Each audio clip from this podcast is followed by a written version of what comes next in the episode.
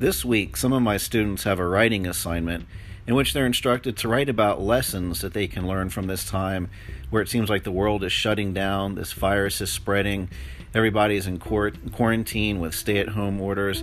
But there, there are lessons that can be learned in times like this. In big problems, God teaches big lessons. So in a life changing crisis, God can teach life changing lessons.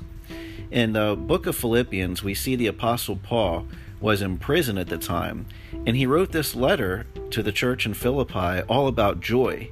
And one of the verses I want to share with you this um, today is in Philippians 1, verse 12.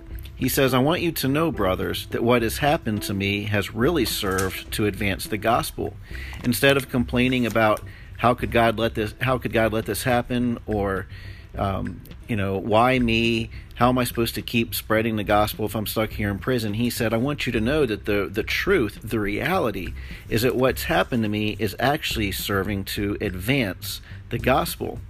Advancing the gospel is one of the big commands, the most important commands that Jesus gives us.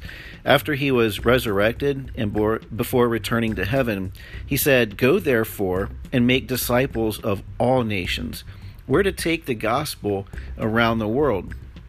And with this whole virus situation, we've seen how quickly something can spread around the world. We've seen how something microscopic that began in a province in China can spread to families in Somerset County here in Maryland, and how it can change nearly everyone's life around the globe.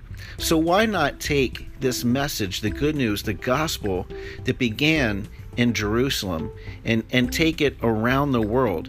This crisis that we're experiencing now can serve to advance the gospel if God's people will respond as we should.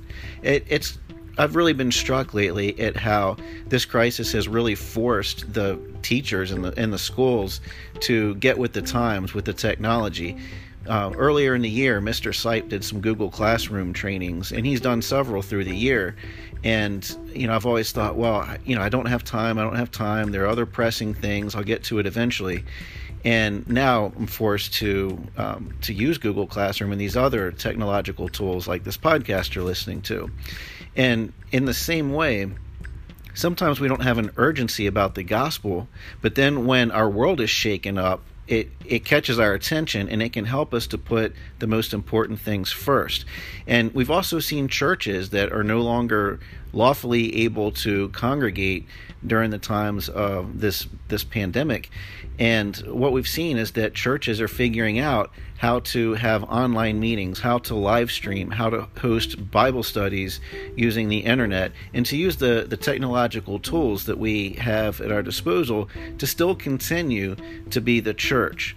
And so this crisis that we're experiencing that's turning all of our lives upside down really does present us with an opportunity to serve the gospel, to serve the spread of the gospel. So I want to leave you with this. I want to ask you, what lessons might God be teaching you through this trial?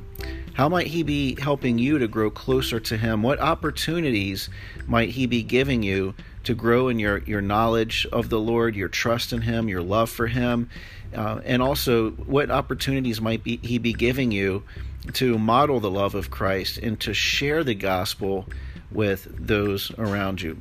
Maybe what we're going through right now really is an opportunity to serve the spread of the gospel. How can you and I be a part of that? Love you guys. God bless you.